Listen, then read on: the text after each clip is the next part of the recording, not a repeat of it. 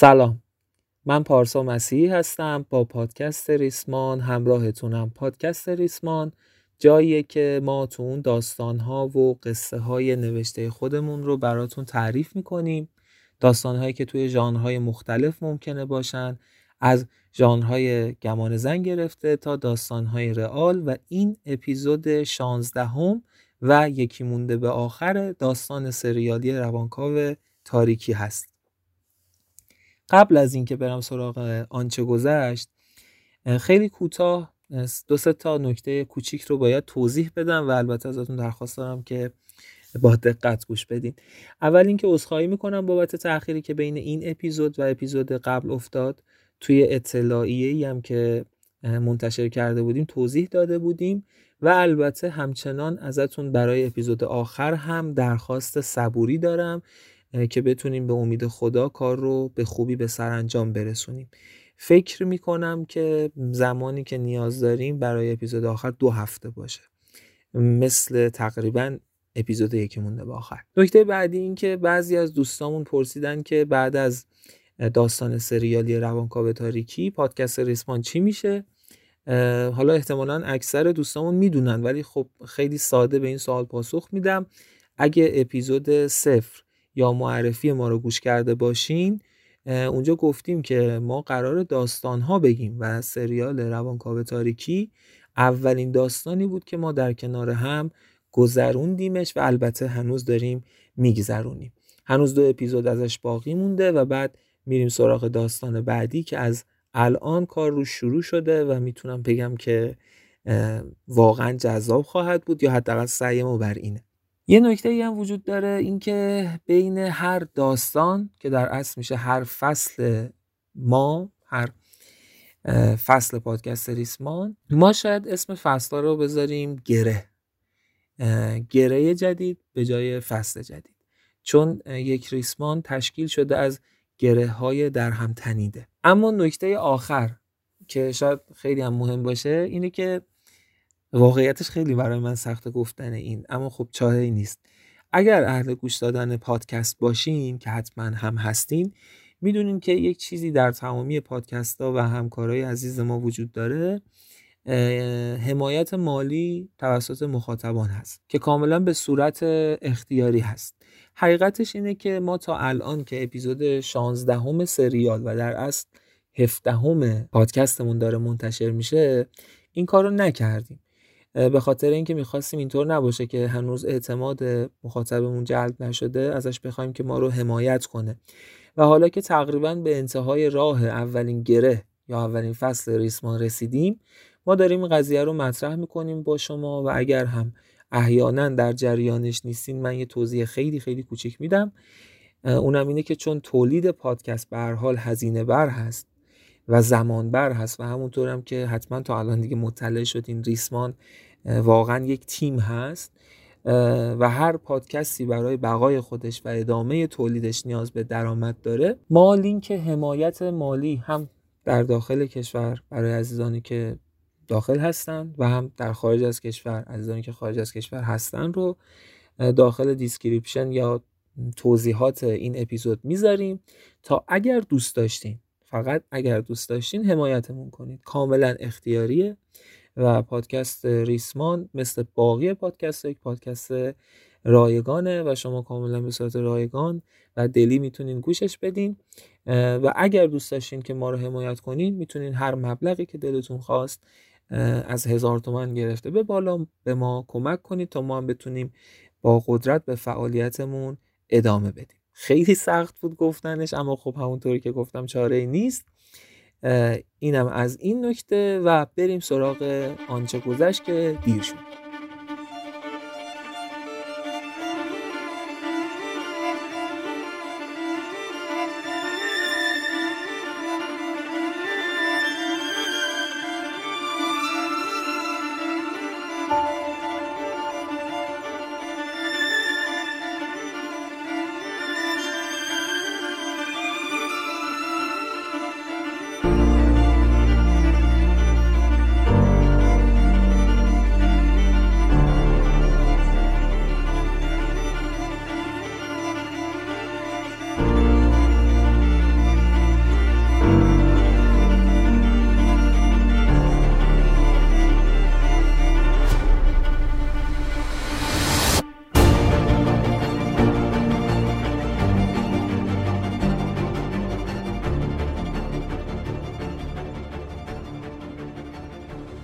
توی قسمت قبل ما با ماجرای مرگ آیدا و خودکشیش مواجه شدیم و نقش اردلان در اون و بعد هم مراسم سوگواری و عزاداری و در آخر هم این رو فهمیدیم که حین مراسم تشییع جنازه آیدا پگاه از مراسم خارج شد، با اینکه خیلی حال بدی داشت به آدرسی رفت، زنگ ساختمونی رو زد و توی پله ها فریادی کشید با این مضمون که کاوه قرارمون این نبود. حالا بریم سراغ اپیزود 16 از سریال روانکاو تاریکی.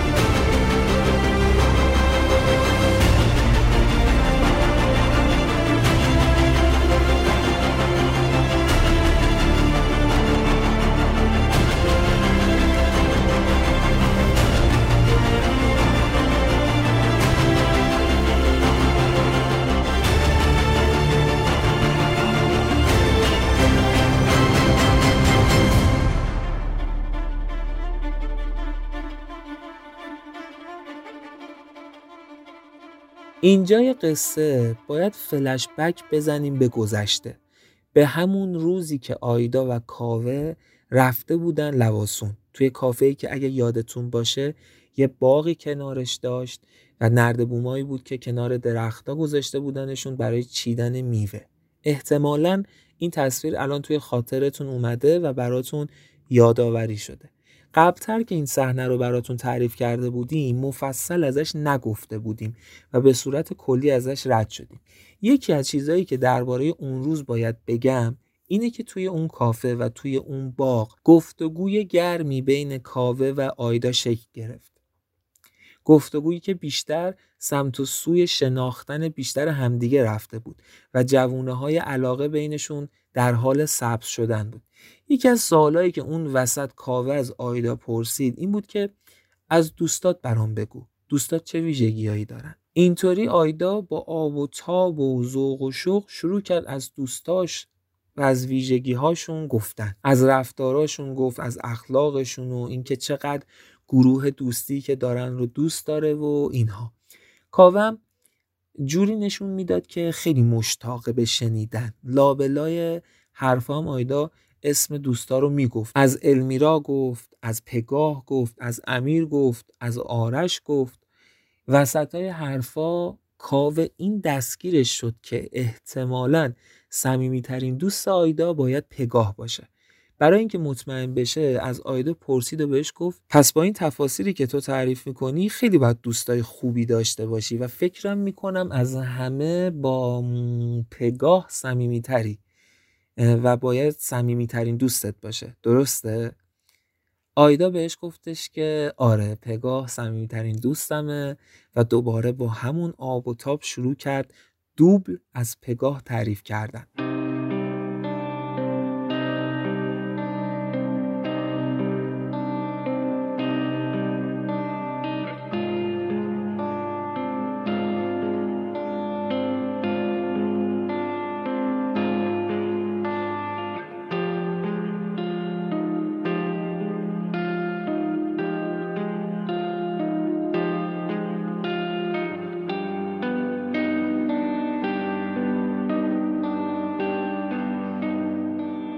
کاوه اون چیزی که دنبالش بود رو بهش رسیده بود و بعد حرفاشون کشید سمت و سوهای دیگه و از آرزوها و خانواده و اینها برای هم میگفتن.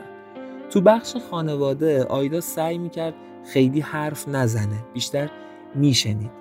کاوه یکم برای آیدا گفت چیزایی که کاملا هم واقعی بودن. گفت که خانواده فرهیخته‌ای داره، پدرش هنرمند بوده و سفالگر، عاشق سفالگری بوده و همیشه سفالگری کرده. مادرش هم معلم بوده و فرهنگی و اینها توی خونهشون همیشه کتاب و کتاب خوندن جزئی از زندگیشون بوده. و کاوه هم از بچگی با کتاب و داستان و رمان و فیلم و اینها بزرگ شده. کاوه برای آیدا از این خصوصیت اخلاقیش هم میگه که من خیلی آدم کنجکاوی بودم، دیوانه داستان بودم، داستان میخوندم، توی ذهنم مدام داستان شکل میگرفت، خیلی خیال پرداز بودم، شبها از وقتی میرفتم توی تختم تا شاید 1-2 ساعت بعد خیال بافی میکردم و داستانهای مختلف میساختم از آدمهای مختلف کنارم، از اقواممون، از خانوادم، از خواهرهام، از آینده خودم، از معلمام، از همکلاسیام. فکرهای عجیب غریب می اومد سراغم و این داستانا یه جورایی برای من بزرگ بود. درسته توی تخیلم بود ولی من توشون واقعا زندگی می کردم. بعد این رو هم اضافه کرد که همونطور که گفتم خیلی هم کنجکاو بودم و در کنار داستان دوست داشتم چیزای جدید یاد بگیرم. من همیشه کتابای داستان می‌خریدم، حالا متناسب با سنم. بچه بودم کتابای کودکانه، نوجوان بودم کتابای مخصوص نوجوانان، بزرگتر شدم سراغ رمان‌های مختلف رفتم، عاشق داستایوفسکی‌ام، عاشق آلبر کاموام، عاشق تالکینم، عاشق جورج مارتینم، عاشق رولینگ بودم. نوجوانی من با رولینگ گذشت، هری پاترش، اینها باعث می‌شدن من توی اون دنیاها زندگی کنم. عاشق دنیای نارنیا بودم و از این مدل تخیلات و داستان‌ها و همیشه کتاب داستان داشتم و همیشه می‌خواستم یه چیز جدید یاد بگیرم، از فضا، از نجوم، از پزشکی، از روانشناسی، از ادبیات. همیشه دلم میخواست از دنیاهای مختلف سر در بیارم. مثلا یک بار یکی از دوستای بابام رو برای اولین بار دیدمش و بابام بهم گفت که وکیله و من ازش پرسیدم که وکیل یعنی چی کاره؟ بابام یه ذره برام توضیح داد. بعد از اون رفته بودم سراغ این که بفهمم حقوق چیه. کتاب در مورد حقوق میخوندم، سن و سالم کم بودم و در مورد حقوق میخوندم. اگه مریض میشدم میرفتیم دکتر، میومدیم، دلم میخواست بدونم یه دکتر چجوریه که میشه پزشک. میرفتم در مورد علوم تجربی و پزشکی و اینها میخوندم. یک بار رفته بودیم سفر توی کویر، آسمون خیلی پرنورتر و با ستاره های درخشانتری دیدم.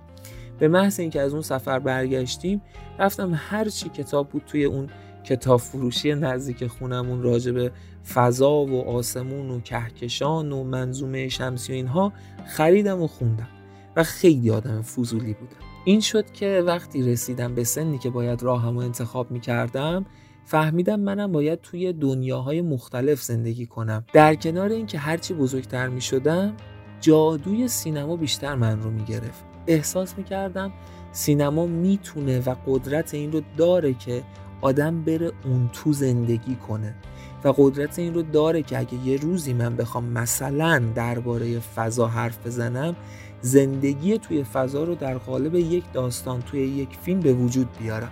این شد که خیلی گرایش پیدا کردم به سینما. بازیگری رو ببخشید که میگم ولی اصلا دوست نداشتم و فقط دلم میخواست خالق اثر باشم. این شد که کشیده شدم یواش یواش سمت کارگردانی. اولا به خاطر همون کنجکاوی هام 4 تا فیلم مستند ساختم. یکیش در مورد یک پرونده قتل عجیب و غریب بود، یکیش در مورد یک قاضی بود، یکیش در مورد یک مکان تازه کشف شده بود و یکیش هم در مورد یک مدرسه که پر از قصه بود. بعد از اون دیدم من نمیخوام یک مستندساز بمونم، من باید شروع کنم دنیای خودم رو ساختم. برای اثبات خودم و برای اینکه سرمایه گذار پیدا کنم هرچی پول داشتم ریختم و 3 تا فیلم کوتاه ساختم و توی هر 3 تا فیلم هم خیلی موفق بودم، کلی جایزه بردم. فیلم سومم هم یه جورایی تمام جایزه های اصلی رو برد و اونجا بود که سرمایه گذار تونستم پیدا کنم و رفتم سراغ فیلم های بلند و الانم که در خدمتم.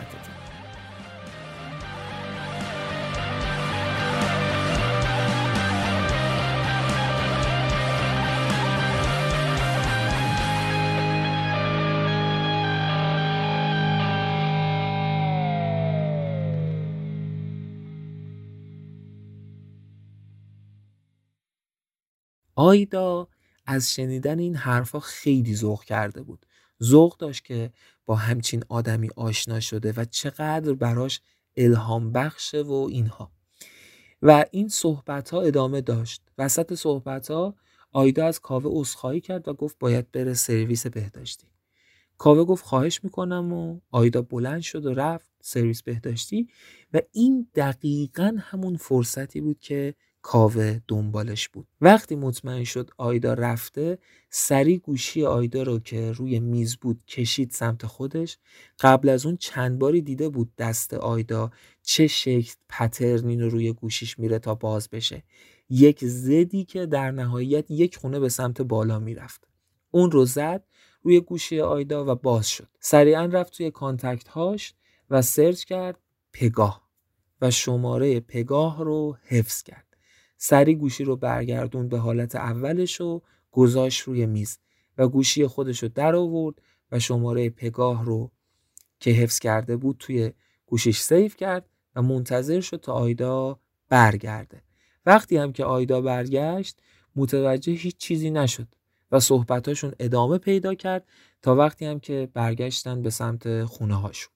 فردای اون روز کاوه از دفتر کار اصلیش زنگ زد به شماره پگاه. بعد از جواب دادن پگاه کاوه گفت خانم پگاه قاسمی؟ پگاه جواب داد بله بفرمایید در خدمتم. کاوه خودشو معرفی کرد و گفت که من از طریق دوستی با شما آشنا شدم و متوجه شدم که شما رشته بازیگری میخونید و علاقه‌مندید به بازیگر شدن. برای پروژه‌ای ازتون دعوت میکنم به دفتر کار من بیایید تا گفتگو کنیم. پگاه از شنیدن اسم کاوه بال در آورده بود، لبخند گشادی روی لباش نشست، چشاش هم 4 تا شده بود از ذوق، اما یکم باور نمی کرد. کاوه گفت من آدرس رو براتون پیامک میکنم، اگر دوست داشتین فردا ساعت 4 تشریف بیارید دفتر من تا با هم گفتگویی داشته باشیم. پگاه هم تشکر کرد و با اینکه یک کوچولو باور نمی کرد ولی خب صدای کاوه رو قبلا شنیده بود تو اون همایشی که به دانشگاهشون اومده بود و میخورد که همون آدم باشه و میخواست که شانسش رو امتحان کنه و گفت که با اشتیاق و کمال میل خدمتتون میرسم. اما در نهایت کاوه بهش گفتش که خانم قاسمی یه نکته‌ای، لطفاً هیچ احدی از این تلفن من به شما باخبر نشه. بعد از اینکه حالا همدیگه رو دیدیم شما متوجه قضیه خواهید شد. من شیوه کارم اینطوریه که تا همکاریم قطعی نشه به هیچ وجه نمیخوام کسی بدونه که سراغ چه کسایی رفتم. برای همین ازتون خواهش میکنم حتی به خانواده و حتی به صمیمیترین دوستاتون چیزی نگین، چون اگر خدایی نکرده این کارو بکنید همکاری ما از همین الان ملغا میشه. لطفاً خبرنگارها رو دست کم نگیرین. همین و تلفن رو قطع میکنه. پگاه بعد از این تلفن شدیداً حس عجیب غریب داشت. از یه طرف ذوق شدید و از یه طرف مشکوک شده بود که آها چرا مثلا به دوست صمیمیم نباید بگم، به خانواده‌ام نباید بگم، ولی با خودش گفتش که شاید سیستم کارشه. و از یه طرف هم میگفت نکنه خودش نباشه و بازی باشه و مثلا بخوام بکشوننش جایی و اینا، ولی با خودش گفت که من نمیتونم این فرصت رو از دست بدم اگر واقعا همچین چیزی هست. فردا ساعت 4 شد و پگاه به اون آدرس رفت، رسید به یک ساختمون تک واحده، زنگ در رو زد، 16 پله رفت بالا، در واحد رو زد و دید یک خانومی در رو باز کرد. وقتی یه خانوم رو اونجا دید یکم احساس امنیت کرد، اما هنوز مطمئن نبود چه خبره و با شک میخواست بیاد تو. سلام علیک کرد و گفت من با آقای زارعی قرار داشتم، که دید از دور کاوه نمایان شد. از اتاق اومد بیرون و با سلامی گرم گفت که خوش اومدید خانم قاسمی. و پگاه هم که دیگه مطمئن شده بود خود کاوه است و کسی سر کارش نذاشته و قرار نیست اتفاق بدی براش بیفته، با لبخند رفت داخل. اولین جلسه دیدار بین پگاه و کاوه برگزار شد. پگاه هم از این ملاقات به هیچ کس چیزی نگفت. و وقتی رسید به خونه یک شعف بی‌نظیری داشت. پگاه از اون دست دخترها بود که از دوره نوجوانیش عادت کرده بود اتفاقات روزانش رو توی دفتری بنویسه. برای همین نوشتن رو خیلی دوست داشت و آرومش میکرد. یه جورایی حسهای زندگیش رو با کاغذ و قلم شریک میشد. حالا چه احساسات خوب بود، چه احساسات بد. اولین جلسه دیدارش با کاوه یه اتفاق بزرگ توی زندگیش بود. برای همین وقتی رسید به خونه خیلی حس و حال خوبی داشت و همه هم توی خونه فهمیده بودن که امروز برای پگاه از اون روزهای شنگولشه، با دومش داره گردو میشکونه. و هر کی هم بهش میگفت چه خبره امروز، چرا اینقدر شادی، میگفت هیچی، حالم خوبه دیگه، همین. و آخر شب که رفت توی اتاقش، طبق عادت همیشگیش رفت سراغ دفترش و قلمش و شروع کرد به نوشتن چیزی که توی روز اول ملاقاتش با کاوه گذرونده بود.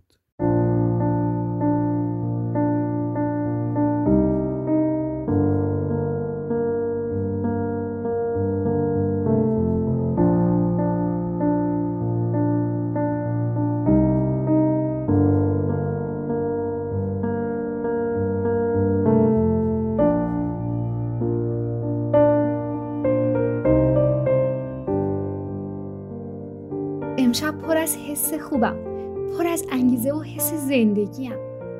یه بار توی دانشگاه دیده بودمش، برای جلسه نقد یکی از فیلماش اومده بود.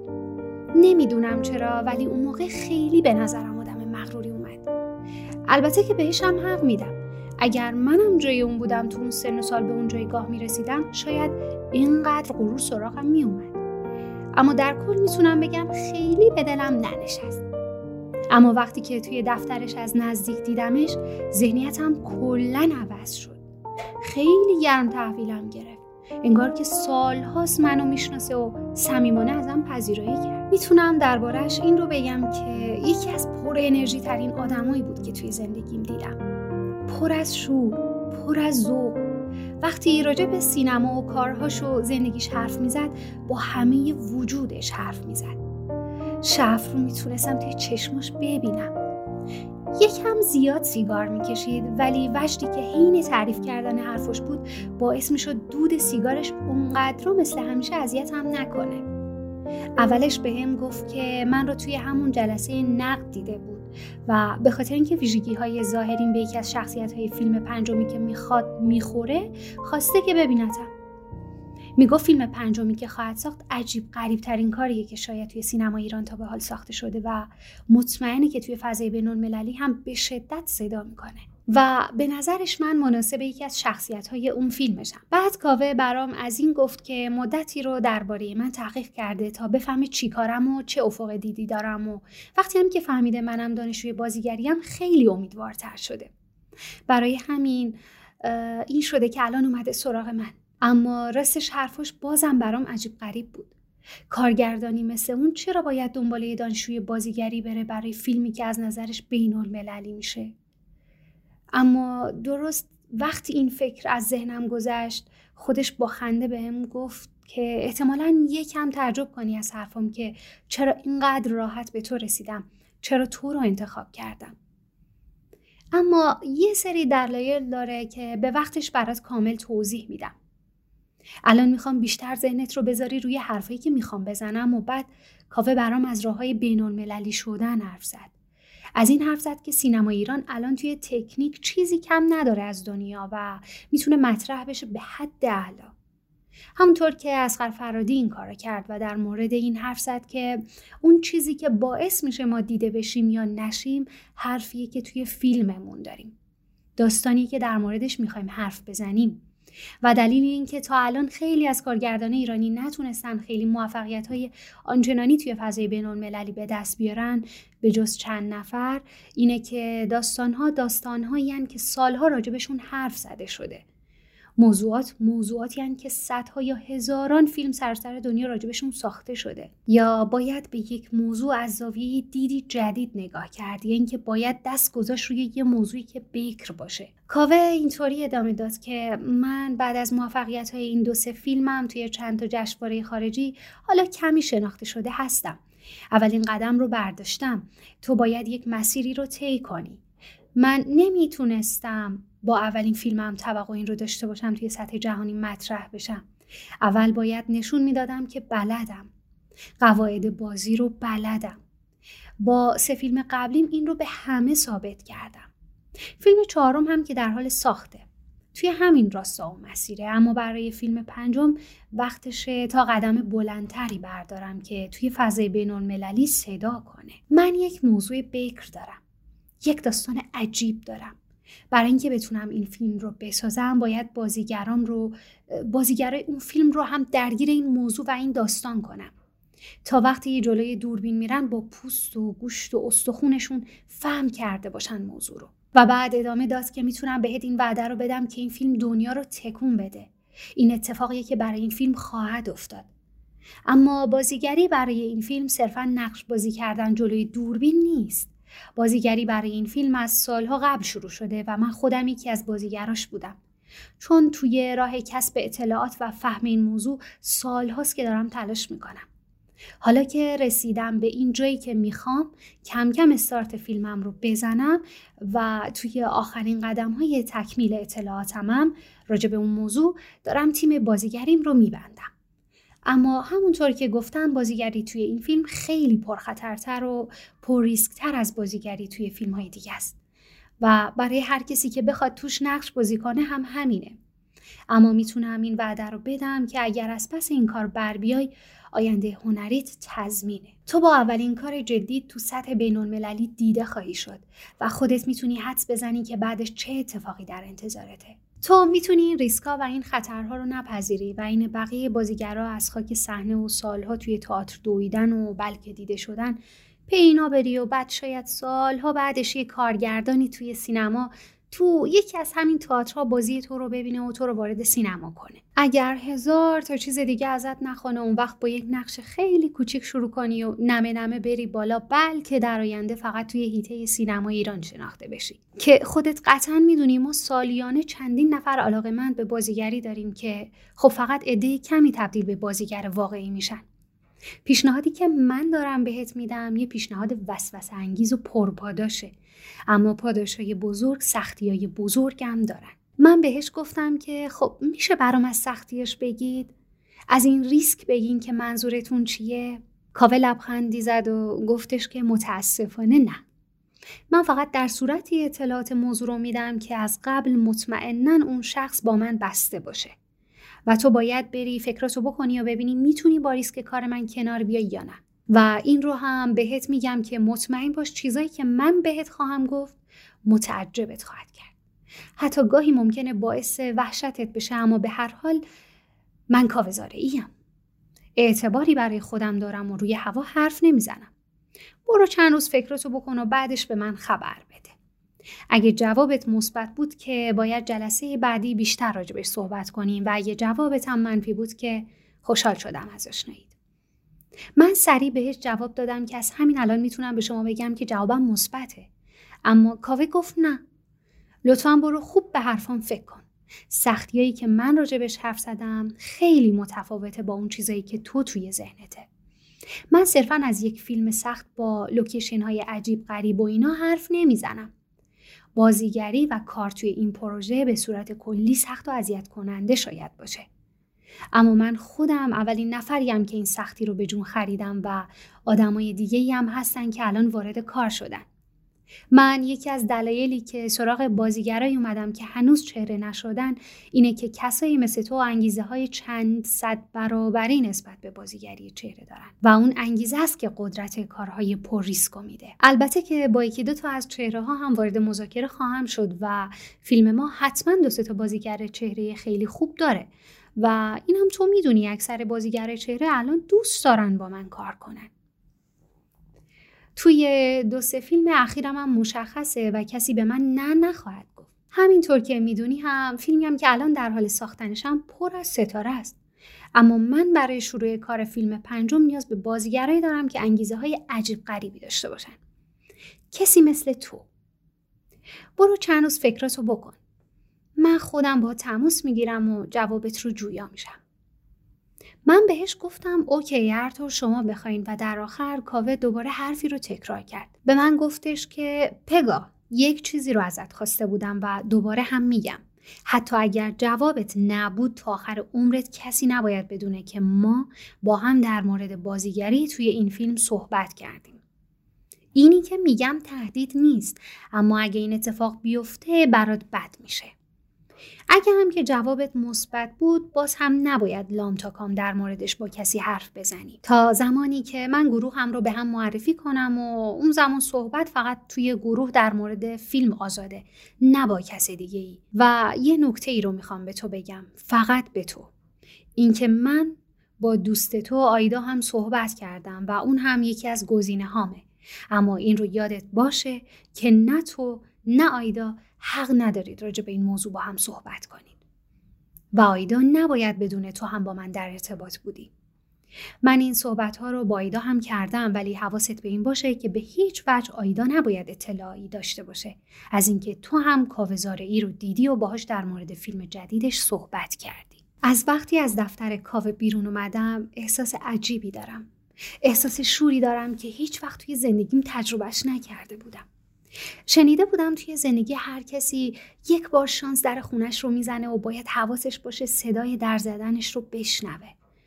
به نظر من این همون شانسیه که در خونه منو زده. من نمیدونم کافه از چه سختیایی حرف میزد، از چی میگفت، ولی هر چی که باشه قبولش میکنم. هر سختی که توی راهم باشه با جون و دل میخرمش تا به آرزوهام برسم. من سال هاست که شب و روزم فکر کردن به بازی و بازیگر شدنه و مطمئنم هیچ فرصتی توی زندگیم بهتر از این پیش نمیاد. خود کار کردن با کاوه‌زارعی که یک کارگردان جوونیه که به شدت روی بورسه و هم مردم و هم منتقدا دوستش دارن و کاراشو قبول دارن افتخار بزرگیه، چه برسه به اینکه کاوه‌زارعی از بین‌المللی شدن حرف میزنه. من نباید این رو از دست بدم و من با همه وجودم به سمت این موفقیت میدوام. اما خیلی دلم میخواد با آیدا راجبش حرف بزنم. کاش بهم نگفته بود با کسی در موردش حرف نزنم. نمیدونم چرا تهدیدم کرد. نمیدونم از چی گفت که اگه به کسی بگم بد میشه. اصلا نمیدونم اسمشو بذارم تهدید یا نه. اما اگه تهدیدم هم نمیکرد، فقط کافی بود به من بگه به کسی نگو و واقعا نمیگفتم. اما خب واقعیتش اینه که من با تمام وجود دلم میخواد که با آیدا در موردش حرف بزنم، مخصوصا اگر صحبتایی که با آیدا کرده جنس شبیه صحبتایی که با من کرده. آخه خیلی دلم میخواد با هم کار کنیم. خیلی دلم میخواد این راه موفقیت و هم سختیش و هم شیرینیش رو کنار هم باشیم. این خیلی موقعیت ویژه‌ایه که بتونی با صمیمیترین دوستت توی راه آرزوها حرکت کنی. من یکم نگران آیدام. آیدا یکم ترسوه. میترسم که اگه کاوه عین من باهاش حرف زده باشه، اون سختی هایی که کاوه ازش گفته باعث بشه که قبول نکنه. امیدوارم اینقدر احمق نباشه. کاش میتونستم باهاش حرف بزنم.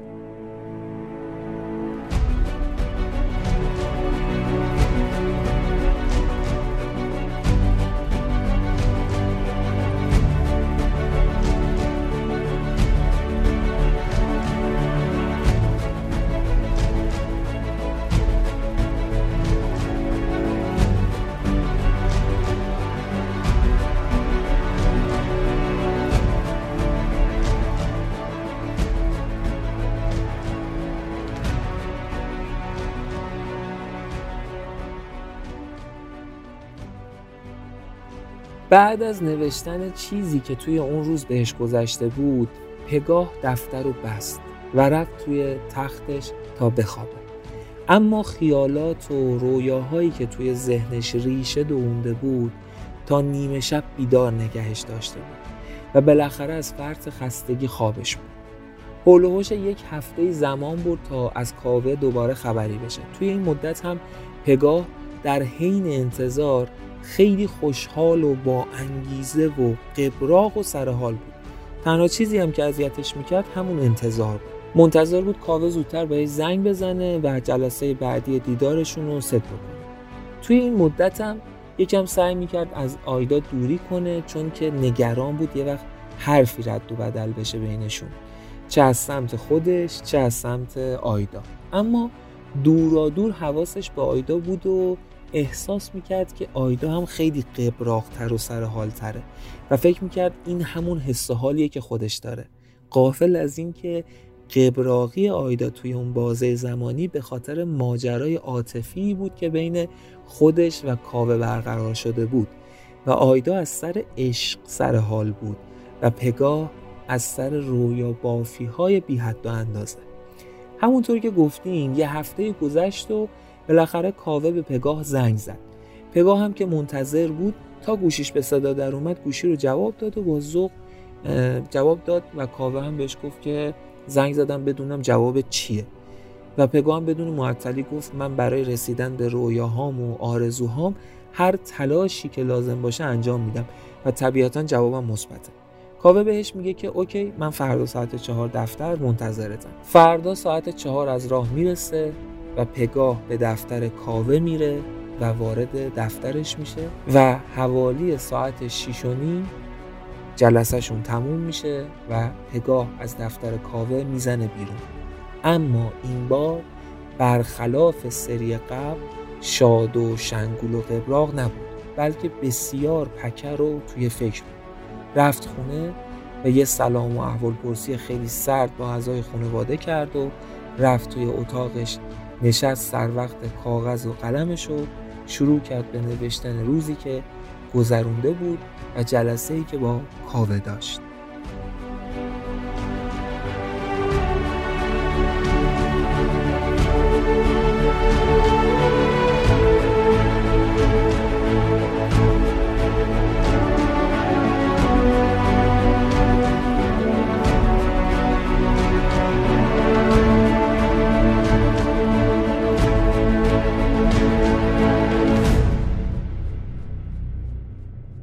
حالم بده.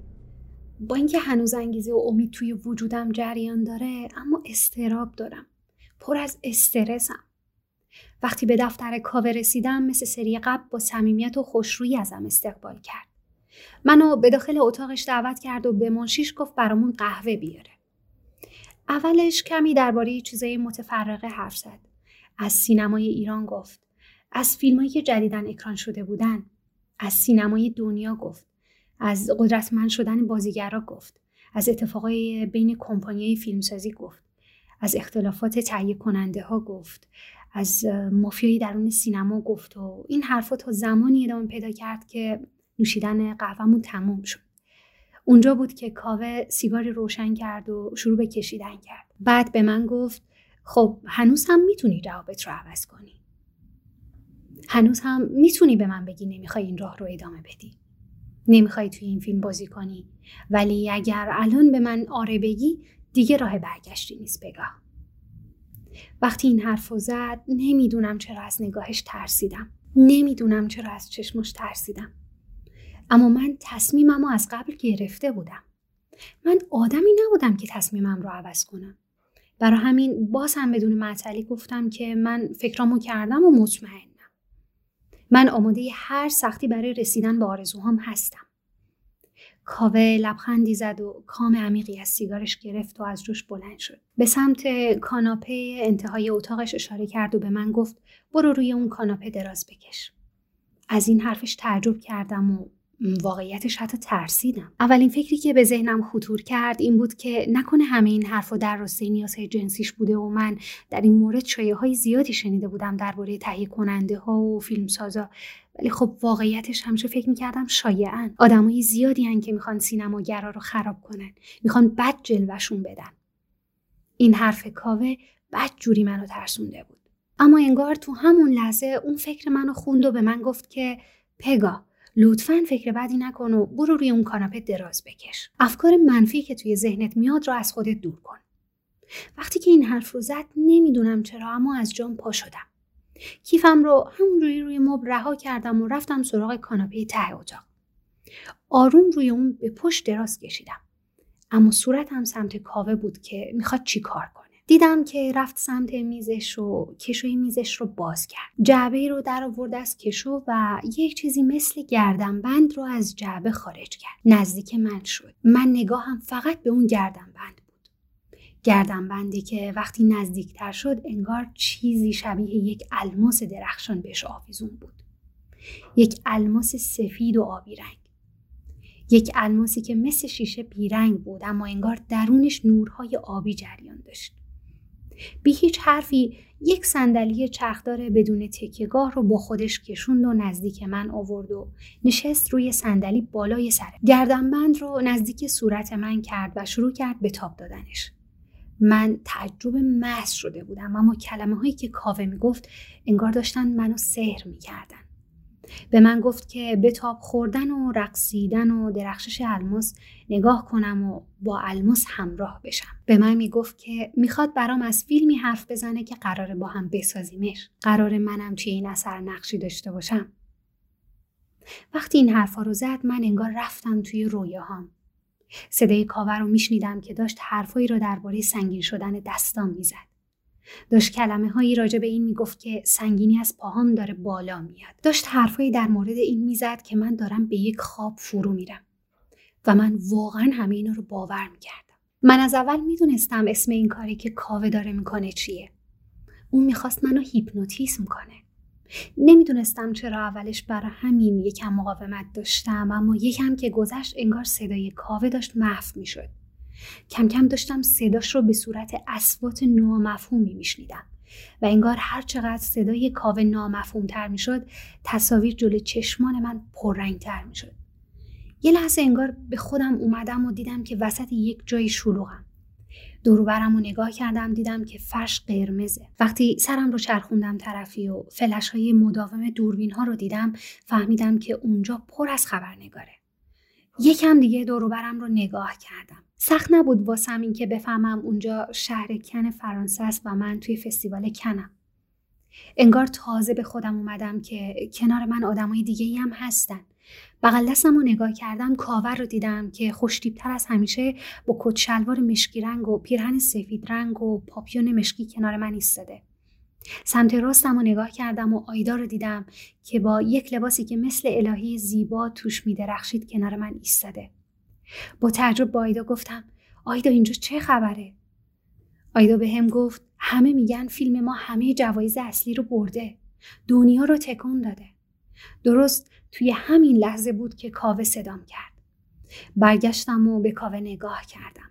به هم گفتش که این فقط یه رویا نیست، حتما میتونه یه روز تبدیل به یک واقعیت بشه و بعد دیدم که دستش رو بلند کرد و روی شونه چپ من گذاشت.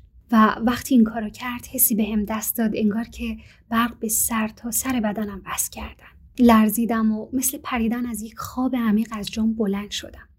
اونجا تازه کاوه رو دیدم که روی همون صندلی توی اتاقش نشسته و دیگه خبری از اون کاوه‌ای که با کت شلوار مشکی و پاپیون مشکی بود نبود. کاوه به هم لبخند میزد و نگاه هم میکرد. به هم گفت از احساست بگو، چی تجربه کردی؟ من براش از حس و حالم گفتم، از واقعی بودن چیزی که تجربهش کردم، از عمیق بودن لذتش، از اینکه هیچ وقت همچین احساسی توی زندگیم نداشتم. اما بهش رک و پوسکنده گفتم که میدونم کاری که تو کردی اسمش هیپنوتیزمه و کار عجیب غریبی هم نیست. وقتی که این حرف رو زدم کاوه ابروی بالا داد و از روی صندلی چرخدار بلند شد، رفت به سمت همون مبل‌های جلوی میزش. سیگاری روشن کرد و با دست به مبل روبروش اشاره کرد. به این منظور که من برم اونجا. وقتی نشستم روبروش به هم گفت میتونم یه هفته بهت وقت بدم که بری سراغ تمام کسایی که تو ایران هیپنوتیزم کردن رو بلدن و ازشون بخوای یه رویای اینجوری برات بسازن. بعد با پوزخند گفت مطمئن باش هیچ کس نمیتونه این کارو بکنه، چون کاری که من کردم فقط استفاده از هیپنوتیزم به عنوان یه ابزار بود. اما من برای تو رویا ساختم، من برای تو تصویر ساختم و تو رو بردم توی اون لحظه ها و تو توی اون لحظه ها زندگی کردی. این هیپنوتیزم نیست، این اسمش پاراسایکولوژیه.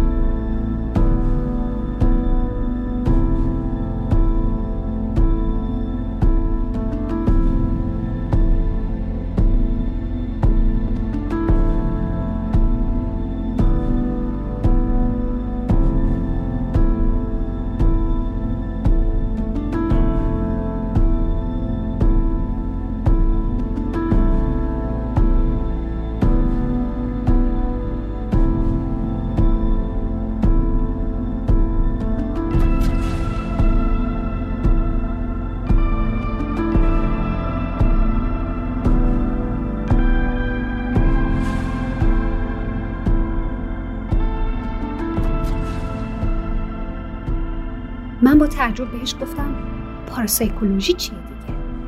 و کاوه به هم گفت پاراسایکولوژی اون چیزیه که من میخوام ازش فیلم بسازم. و شروع کرد به گفتن حرفا و چیزای عجیبی که باور کردنش خیلی سخت بود و به هم میگفت که همه اینا وجود دارن. به هم گفت که میتونه چند چشمه دیگه از این نوع قدرت‌ها به من نشون بده، اما ترجیح میده من یاد بگیرم بهش اعتماد کنم، یاد بگیرم بهش ایمان داشته باشم. با اینکه دلم میخواست از چیزای دیگه‌ای که برام گفته بود مثل تلپاتی تصویری، مثل الهام و غیره رو تجربه کنم، اما تو اون لحظه حداقل تصمیم گرفتم سکوت کنم و درخواست تجربه این چیزا رو بذارم برای بعداً توی فرصت‌های مناسب‌تر و به کاوه این حس رو بدم که بهش ایمان دارم. بهش گفتم چطوری همچین موضوع عجیبی رو پیدا کردی؟ چطور همچین کارهایی رو بلد شدی؟ پوزخند زد و به هم گفتش که من 4 ساله که درگیر این ماجرام، 4 ساله که این موضوع رو طی اتفاقی پیدا کردم و 4 سال تلاش کردم که ازش یاد بگیرم. خیلی چیزا هم یاد گرفتم و حتی همین الان هم میتونم شروع کنم به ساختن فیلمی که میخوام. حتی داستانش رو هم انتخاب کردم، اما 1 حلقه گم شده دارم. فیلم من نباید نهایتاً نشون دهنده وجود داشتن 1 موضوع عجیبی باشه. فیلم من باید دستش پر باشه، باید هر چیزی که هست رو درون خودش داشته باشه. خیلی سعی کردم به آدمای دست پیدا کنم که توی این موضوع استادن، ولی به صورت عجیب غریبی هیچ کدوم در دسترس نیستن و شاید بشه گفت کسایی که توی این فضا استادن اصلا علاقه به افشا کردن این موضوع ندارن. اون کسایی هم که مقاله‌های مختلف نوشتن و حرفای مختلف در موردش زدن که تو هم میتونی با یه سرچ ساده توی گوگل به خیلیاشون دسترسی پیدا کنی، بیشتر تئوری پردازن. شاید کسی بهشون گفته اینا رو بنویسن یا شاید صرفاً کنجکاوی باعث شده به این نتایج برسن. البته که به نتایج زیادی هم رسیدن. اصلاً من از همین مقاله ها بوده که تونستم به این راه وارد بشم و بعد هم با کمک گرفتن از خیال خودم و ذهن خودم به یه سری از قدرت ها برسم. اما اکثر آدمایی که این چیزا رو نوشتن هیچ کدومشون هیچی بلد نیستن. فقط تلاش کردن این موضوع رو شبیه به یک علم در بیارن. استادای واقعی توی این فضا دستشون رو نمی‌کنن. چراییشو نمیدونم. من با تعجب ازش پرسیدم خب الان باید چیکار کرد؟ یعنی میخوای چیکار کنی وقتی این حلقه گم شده رو نداری؟ کاوه ابروی بالا انداخت و گفت راهی پیدا کردم برای رسیدن به اون حلقه گم شده. 1 راهی که به 1 آدم ختم میشه. آدمی که تازه بعد از سالها به ایران برگشته. دکتری به اسم اردلان سپهر.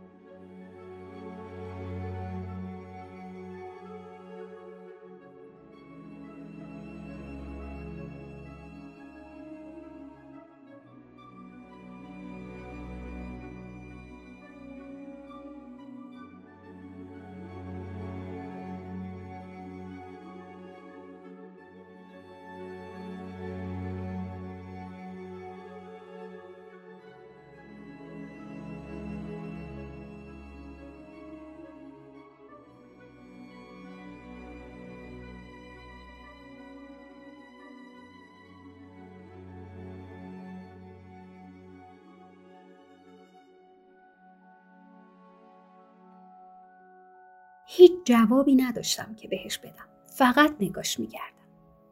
وقتی اسم اردلان سپهر رو گفت، حالت چشماش خیلی عجیب شد. انگار که اردلان سپهر یک گنج باشه که اون پیدا کردتش. وقتی با سکوت من مواجه شده بود، خودش ادامه داد که اردلان سپهر یکی از همون استادای پاراسایکولوژیه. یکی از همون کساییه که همه چیز رو راجع به پاراسایکولوژی میدونه و مثل همه اساتید پاراسایکولوژی چیزی از خودش بروز نمیده. مشهور به این که تو کارش خیلی خبره است. حتی میگن تخصص اصلیش اینه که آدمایی که شکنجه دیدن رو تو 3-4 جلسه تا نهایتاً 10 جلسه خوب میکنه. کاری که شبیه به معجزه است. مصاحبه های مختلف ازش خوندم. خبرگزاری های مختلفی هم باش صحبت کردن. مجلات مختلف، ژورنالیستای بزرگ باش صحبت کردن. به خاطر همین دستاوردهای عجیبش. اما اون به هیچی از پاراسایکولوژی حتی اشاره هم نکرد. من مطمئنم که اون از پاراسایکولوژی استفاده میکنه. یک تایمی میخواستم مستقیم باهاش وارد مذاکره بشم و بهش بگم من فیلمسازم تا به هم اطلاعات بده. اما متوجه این شدم که اون الان قطعاً این کارو نخواهد کرد و نباید متوجه شخصی به نام کاوه زارعی بشه. برای همین باید از طریق دیگه اطلاعاتی که ازش میخوام رو به دست بیارم. من با تعجب گفتم که خب چه فکری داری؟ باید چی کار کرد؟ کاوه از جاش بلند شد. جلوی من چند قدم زد و عرض اتاق رو میرفت و برمیگشت. به من گفتش که ببین پگا، خیلی رک میخوام بهت بگم. بدون مقدمه چینی. میدونم که شاید برات شوکه کننده باشه. میدونم که حتی بعد از شنیدن این حرف بخوای بزنی زیر کار کردن با من.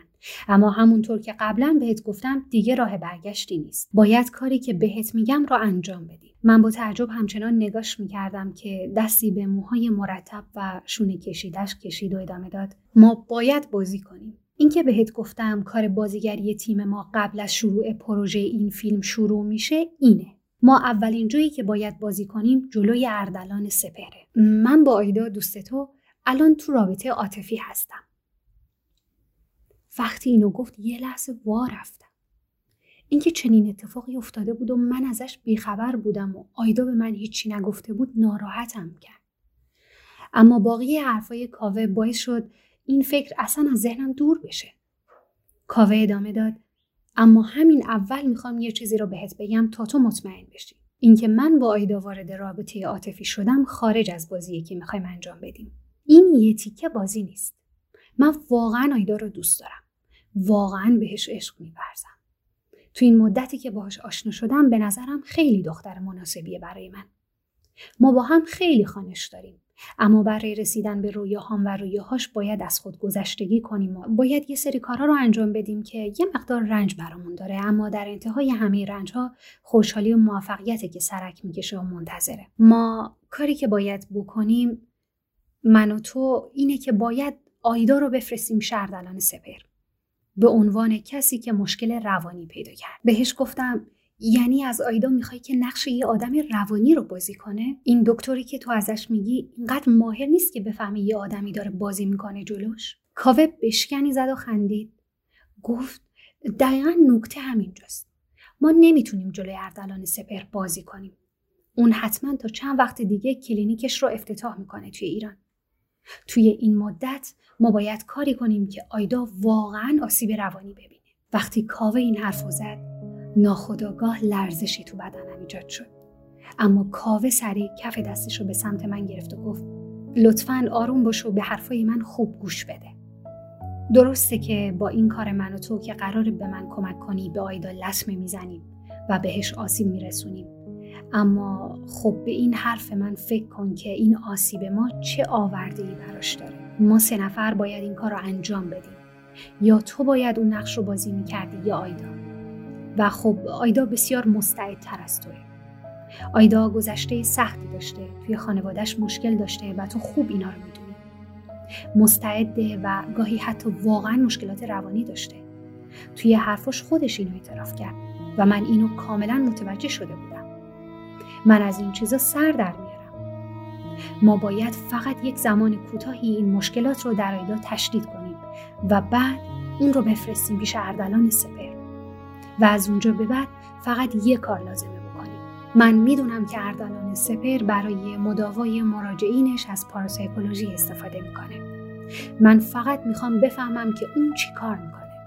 فقط کافیه که یک میکروفون توی وسایل آیدا جاسازی کنیم که وقتی میره پیش اردلان سپهر ما شنود کنیم که اردلان سپهر چی کار میکنه و من اون موقع احتمالاً حلقه گم شدم رو پیدا میکنم و میتونیم فیلم رو بسازیم. میخوام این تضمین رو بهت بدم که اردلان سپهر اینقدر توی کارش ماهر و خبره است که مطمئن باش اون آسیب‌های روانی که به آیدا منتقل شده رو از بین میبره. مطمئن باش کاملا از بین میبره. خود من هم شاید بتونم با آیدا کمک کنم برای خوب شدنش. من تا حالا برای رواندرمانی از چیزایی که تو پاراسایکولوژی یاد گرفتم استفاده نکردم.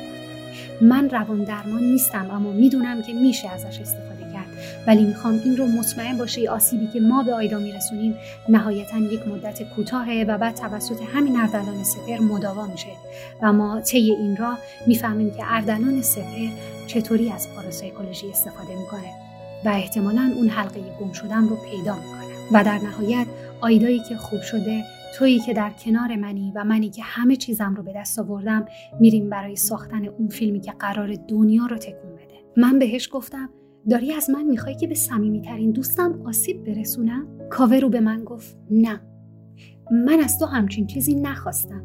تو قرار نیست به آیدا آسیبی برسونی. آسیب رو من میرسونم.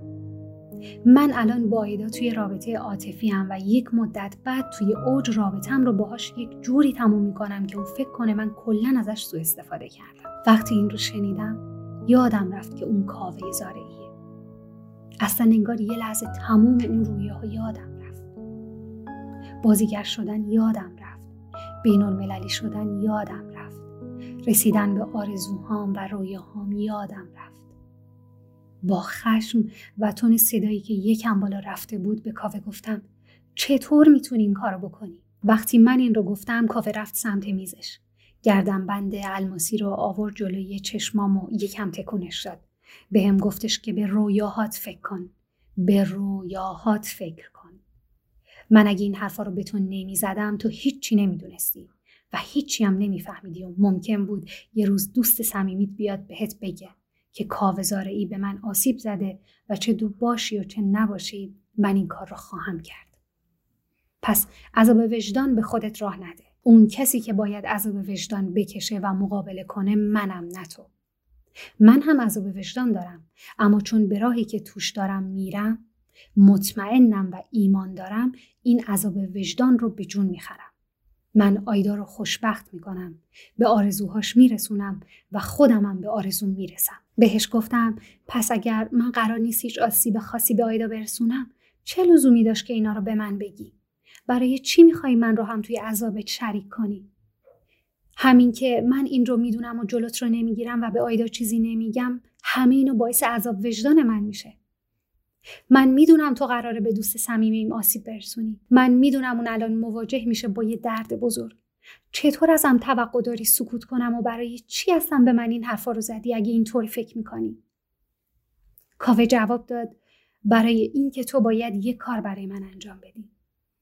وقتی من رابطم رو با آیدا تموم کنم و یه جورایی غیبم بزنه تو باید کاری کنی. میدونم که تو توی خونه‌شون رفت و آمد داری. میدونم که پدر مادرش یه جورایی جدا از هم زندگی میکنن و میدونم ساعات بسیاری از شبانه روز آیدا تو اون خونه تنهاست. تنها چیزی که از تو میخوام اینه که تو پیش آیدا بری بعد از اون اتفاق و من به تو مراحل هیپنوتیزم سطحی رو یاد میدم. تو باید توی تنهایی و بدون اینکه آیدا متوجه بشه اون رو هیپنوتیزم کنی و شرایط رو جوری فراهم کنی که من بیام اونجا. چند جلسه فقط باید همین کارو بکنی. بعد از اینکه من چند جلسه کاری رو که باید انجام دادم فقط کافی شرایط رو جوری فراهم کنی که آیدا مراجعه کنه به اردلان سپهر. بعدش هم آیدا خوب میشه و همه چیز میاد رو روال. تضاد عجیبی توی وجودم جریان داشت. از طرفی چهره آیدا جلوی چشمم میومد. آیدای معصوم و از طرفی موفقیت و آرزوهایی که برای جفتمون بود. آرزوهایی که آیدا هم بهش میرسید. نمیدونستم باید چی کار کنم. کاوه از قبل به هم گفته بود که راه عقب گردی وجود نداره. حالا میفهمم چرا میگفت اگه قبول کنی دیگه نمیتونی زیرش بزنی. اما من چطور باید به دوستم حتی ناخواسته آسیب میزدم؟ درسته که من آسیب نمیزدم ولی ازش خبر داشتم. اصلا از کجا معلوم کاوه راست بگه؟ از کجا معلوم که بعدن زیر حرفش نزنه و صرفا از من و دوستم سوء استفاده کنه؟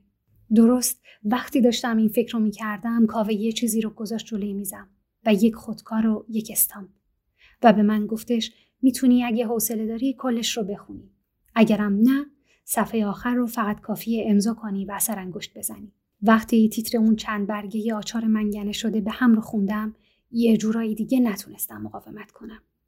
بالاش نوشته بود قرارداد بازی در فیلم سینمایی روانکاو تاریکی.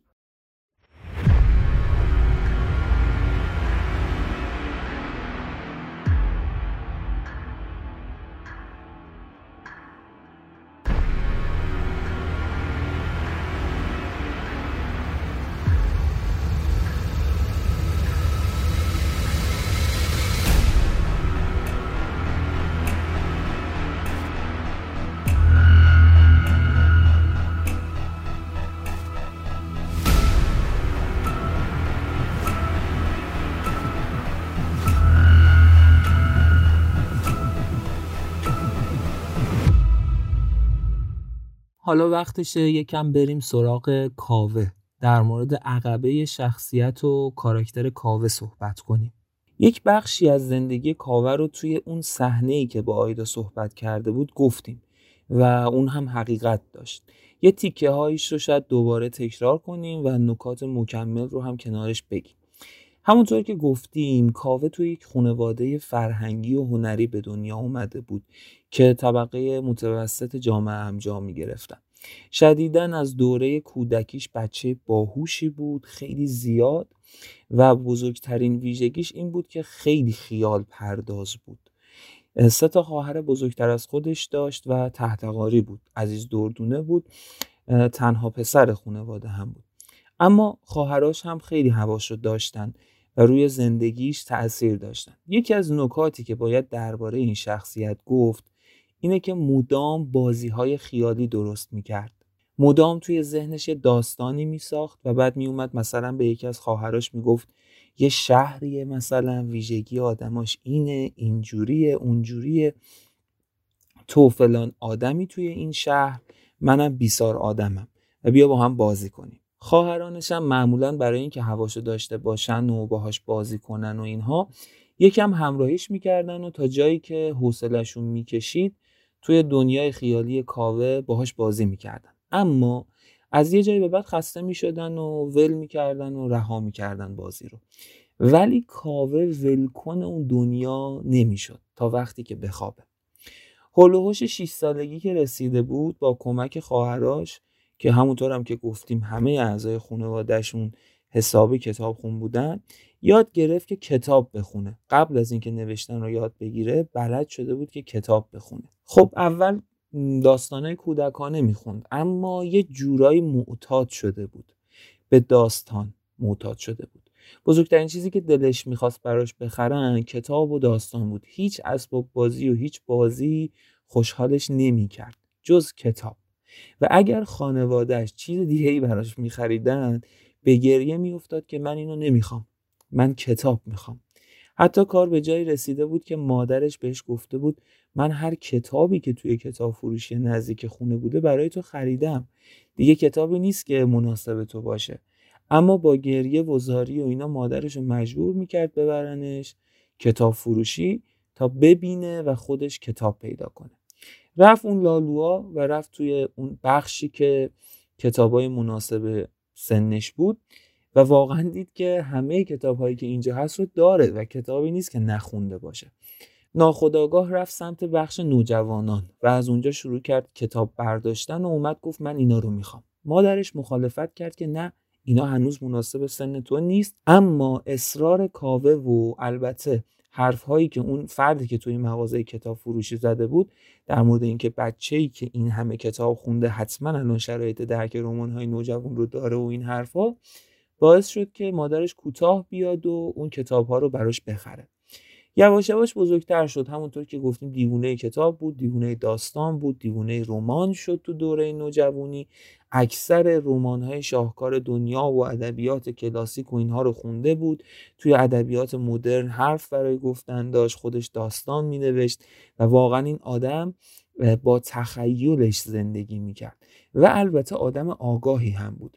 موقعی که قرار بود اصطلاحاً مسیر زندگیش رو انتخاب کنه با خودش نشسته بود دو تا چهار تا کرده بود که آقا من آدمیم که از بچگی دنیا می ساختم و توش بازی می کردم و توش بازی راه می انداختم، پس من باید فیلمساز بشم. اهل فیلمم شده بود از دوره نوجوانیش به بعد و در نهایت به این رسیده بود که باید فیلمساز بشم. با خودش فکر میکرد که باید بتونم هم قصه درست کنم، هم داستان بنویسم و هم اون دنیای ذهنیم رو به نمایش بذارم. برای همین با اینکه رشته تحصیلیش مهندسی بوده، سعی میکنه وارد حوزه فیلمسازی بشه. چند تا کارگاه میره، بعد یواش یواش شروع میکنه به فیلم ساختن.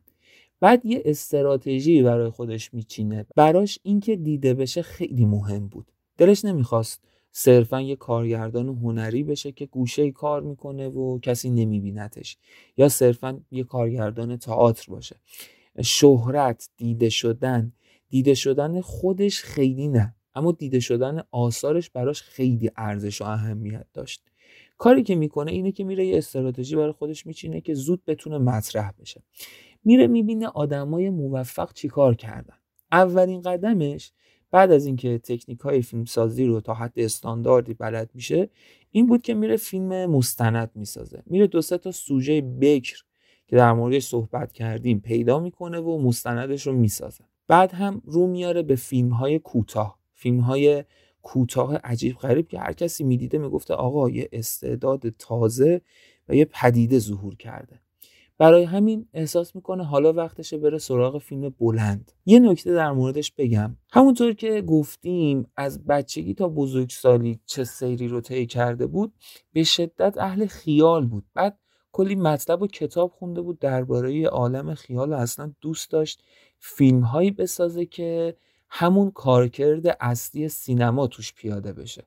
یعنی یک موقعی که سینما تازه به وجود اومده بود، اصطلاحاً این رو میگفتن که مردم میرن سینما که رویاهاشون رو ببینن، چیزایی که تو واقعیت نمیبینن رو ببینن، یا حتی چیزای واقعی رو در موردش فیلم بسازه که در موردش حرف زده نشده و توجه و تعجب همه آدمایی که اون فیلم رو میبینن بهش جلب بشه.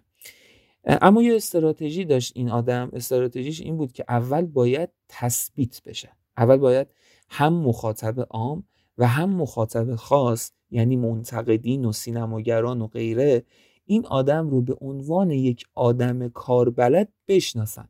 تو اینجور مواقع یه اصطلاحی هست که میگن راهی رو برو که بقیه رفتن و نشون بده که بلدشی. کاوه هم همین تکنیک رو پیاده کرد. 3 تا فیلم ساخت تو حوزه سینمای اجتماعی و فیلم 3مش البته یه رگه هایی داشت از سورئال و خب ترکوند و این آدم به اوج شهرت و محبوبیت رسیده بود. اما نکته‌ای که ما باید بگیم و خیلی مهمه، یه اتفاقی بود که توی زندگی کاوه افتاد. کاوه از حدود 3 سال قبل از فیلم آخرش درگیر یک ماجرایی شده بود.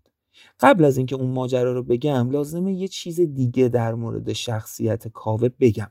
اونم اینه که این آدم بسیار کنجکاو بود. موضوعات جدید خیلی توجهش رو جلب میکرد. مثل همون چیزی که گفتیم کتابای داستان و اینا میخوند، عاشق رمان و داستان اینها بود. یه نکته دیگه ای هم که در این باره وجود داشت این بود که همیشه میرفت تو حوزه های جدید هم کتاب میخوند، برای اینکه دنبال سوژه ها و موضوعات بکر بود. همین اخلاقش توی مراوده با آدم ها هم وجود داشت. مثلا اگر دوستش میرفت سفر، برمیگشت میگفت از سفرت برام بگو. از دوره نوجوانیش هم کاوه همینطور بود. میخواست بدون تجربه منحصر به فردی که طرف باهاش برخورد داشته چی بوده که ببینه میتونه دستمایه داستانی چیزی قرارش بده یا نه. با هر آدمی که کمی صمیمی میشد، این فضا رو پیش میبرد و سعی میکرد از زندگی آدما موضوعی پیدا کنه که شاید بتونه ببرتش، یک بذرش کنه در عالم خیال و یک داستان و یک فیلم ازش در بیاره. و ذهنش هم البته پر بود از این چیزا. حالا بریم سراغ اون ماجرایی که ازش حرف زدم. مادر کاوه 5 خواهر داشت و خانواده‌ای هم بودن که مذهبی بودن. کوچکترین دختر اون خانواده کسی بود که بر اساس آداب و رسوم اون خانواده بار نیومد. یعنی تمام اون 5 دختر که مادر کاوه هم جزوشون بود، به قاعده خانوادهشون مذهبی و اینها بار اومدن، اما آخرین دختر یک تفاوت بزرگ با بقیه داشت. شدیداً فراری بود از هر قفسی، از هر قید و بندی، از هر محدودیتی. مثلا برعکس خواهرانش از حجاب فراری بود. برعکس خواهرانش که شاید حتی تو اون دوره موسیقی گوش هم نمیدادن، دیوونه موسیقی بود. به شدت آرایش میکرد. در کنار اینها درسش هم خیلی خوب بود. همیشه خوب بود. اما به خاطر این تفاوتش با خانواده و خواهراش مدام توی خانواده چالش داشت. توی زمانی که کاوه هنوز به دنیا نیومده بود، این دختر به واسطه تحصیلش مهاجرت میکنه به امریکا. این مهاجرتش هم دو وجه داشت. یکی واقعا برای ادامه تحصیل و دوم برای فرار از خانواده و فضایی که از نظر خودش بسته میومد. میره آمریکا و شروع میکنه درس خوندن و یه جوره ارتباط خانواده با این دختر قطع میشه. البته که این رو بگم چون ممکنه این ذهنیت پیش بیاد که چطور زندگی میکرده و اینها اگر حمایت نمیشد از سمت خانوادهش.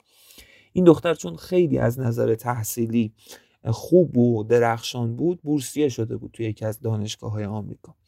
بعد از رفتنش هم همونطور که گفتم میوناش با خانوادهش خیلی شکراب میشه. پدر و مادرش هم که در اصل میشدن پدر بزرگ و مادر بزرگ کاوه، حتی داشتن همچین دختری رو هم انکار میکردن دیگه.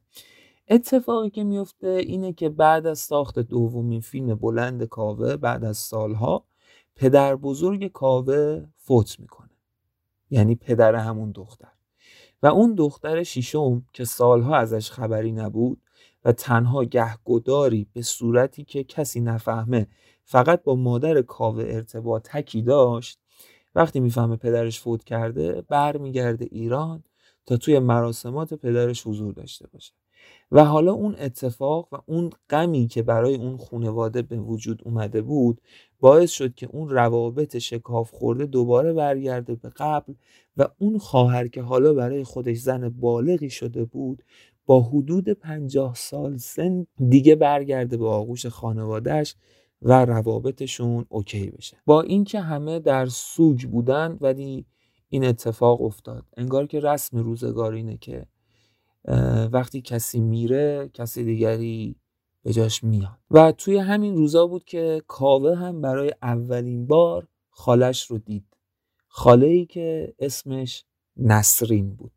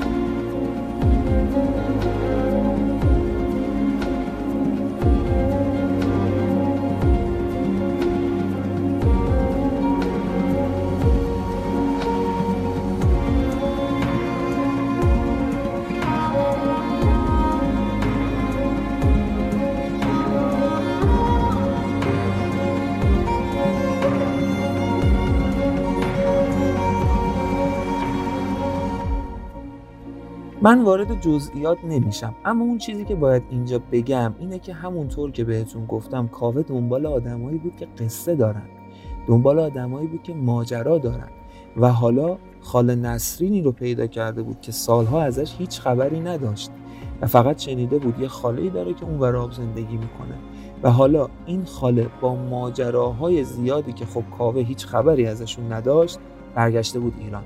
توی اون مدتی که نسرین ایران بود کاوه خیلی صمیمی میشه با خالش و ارتباط میگیره و اینها و شروع میکنه از خالش پرسیدن. اولش بهش میگه که من اینجوریم نسرین، من دنبال قصه‌ام، برام بگو چی بهت گذشته. نسرینم اوایل اطلاعات خیلی کلی میده. خب تازه باهاش آشنا شده بود، نمیخواست خیلی حرفا رو بزنه و اینا، اما یکم که میرن جلوتر و این رابطه بهتر میشه شروع میکنه چیزای بیشتری بهش گفتن. مثلا قصه اینو تعریف میکنه که فقط چند ماه گذشته بود از اینکه وارد آمریکا شده بودم توسط چند تا توریست به هم تجاوز شد. توی پرانتز میگم اگر تا الان به خاطرتون نیومده، الان حتما یادتون اومد که این نسرین همون نسرینیه که یک زمانی با اردلان سپهر دوست شده بود و به خاطر همین تجاوزی که براش اتفاق افتاده بود به اردلان سپهر مراجعه کرده بود و اردلان با شیوه های خودش حال این خانوم رو خوب کرده بود. خلاصه ماجرای تجاوز و اینها رو هم براش تعریف میکنه و ماجراهای روابط عاطفیش و اینها رو هم برای کاوه تعریف میکنه، اما هیچ کدوم اینا چیزی نبود که کاوه دنبالش باشه. قصه جدیدی نبود یا نوع نگاه جدیدی به اتفاقات نبود که به درد کاوه بخوره. گفته بودیم کاوه یا دنبال نگاه جدید به یک موضوعی بود یا دنبال یک قصه و یا ماجرای جدید بود که بتونه در موردش حرف بزنه و فیلم بسازه. بعد مثلا همین ماجرای تجاوز، خب صدها فیلم در موردش ساخته شده و به درد آدمی مثل کاوه نمیخورد. یا نگاه جدیدی توی حرفای نسرین به این ماجرا برای کاوه نبود. به خالش صادقانه گفت که نسرین، اینایی که تو میگی برای خودت به شدت قابل لمس و درک و اینهاست و خب خیلی هم ماجرای سختی رو پشت سر گذاشتی، اما آدمای زیادی در موردش حرف زدن در مورد این موضوع. من دنبال یه چیز عجیب غریبم. هیچ چیز عجیبی نداری که برای من تعریف کنی؟ نسرین اینجا گفتش که نه، اما بعد از اون روز گفتگوشون خیلی توی فکر رفت و یاد یک ماجرای عجیب افتاد. ماجرای عجیبی که با اردلان سپهر تجربه کرده بود. یاد اون افتاد. یاد همون روزی که با اردلان رفته بودن صحرای سونورا و اردلان حرفش رو از مسافتی دورتر از خودش بدون زبان به صورت ذهنی به ذهن نسرین رسونده بود. همون ماجرایی که برو گردن آویز الماس رو از روی اون کاکتوس 200 متر به سمت جنوب بردار بیار. یادش اومد این ماجرا رو و خب اون چیزی هم که باعث شده بود تا اون لحظه چیزی به کاوه نگه، وعده‌ای بود که به اردلان داده بود. به اردلان قول داده بود که در این باره با کسی صحبت نکنه، اما وقتی اشتیاق و آتش کاوه رو برای شنیدن ماجرای عجیب دید، با خودش فکر کرد که حالا که سالها گذشته از اون روزی که من به اردلان وعده داده بودم که با کسی در این باره حرف نزنم و منم الان از اردلان اصلا خبری ندارم، احتمالاً الان دیگه ایرادی نداشته باشه گفتن این موضوع به کسی. شاید یک رازی بوده که دیگه الان نگه داشتنش توفیری نداره. رفت سراغ کاوه و به کاوه گفت بیا یه ماجرای عجیب دارم که برات تعریف کنم و شروع کرد به گفتن اتفاقی که بین خودش و اردلان افتاده بود و تجربه‌ای که کسب کرده بود. هر چقدر نسرین بیشتر تعریف می‌کرد، چشمای کاوه بیشتر برق میزد. انگار روحش و خیالاتش داشت ارضا میشد. انگار که بعد از مدت‌ها که تشنه شنیدن چیزی بود، حالا همون رو پیدا کرده. انگار شیرجه زده بود توی یک برکه خیال انگیز و یک موضوع ناب. خلاصه گفت. کاوه بعد از این که اینا رو شنید، شروع کرد راجع به این چیزایی که نسرین بهش گفته بود سرچ کردن و فهمید این کاری که اردلان سپهر با خالش نسرین انجام داده بود همون تلپاتیه که خیلی در موردش حرف میزنن.